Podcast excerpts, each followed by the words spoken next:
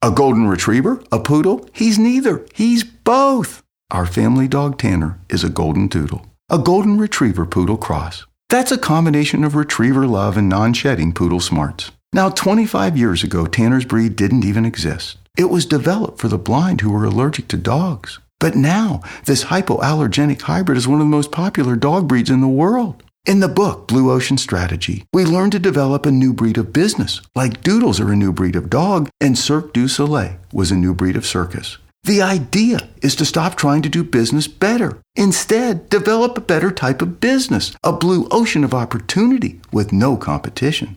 You start by creating what the authors call a strategy canvas. This canvas is a portrait, a survey of how an existing business like insurance, real estate, dog grooming, or the circus is commonly done. Then you look at the landscape with a blue ocean view. Who are the non customers? What don't the competitors do? With that perspective in mind, you answer four questions. What factors can be eliminated? What factors can be reduced? What factors can be increased? And what factors can be created?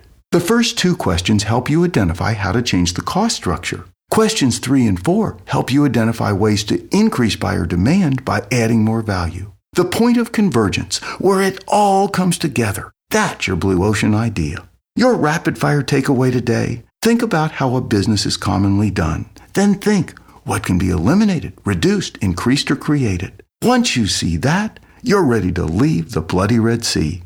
Rapid fire books when you're hungry for knowledge but starved for time. This is Greg Hague. Thanks for listening.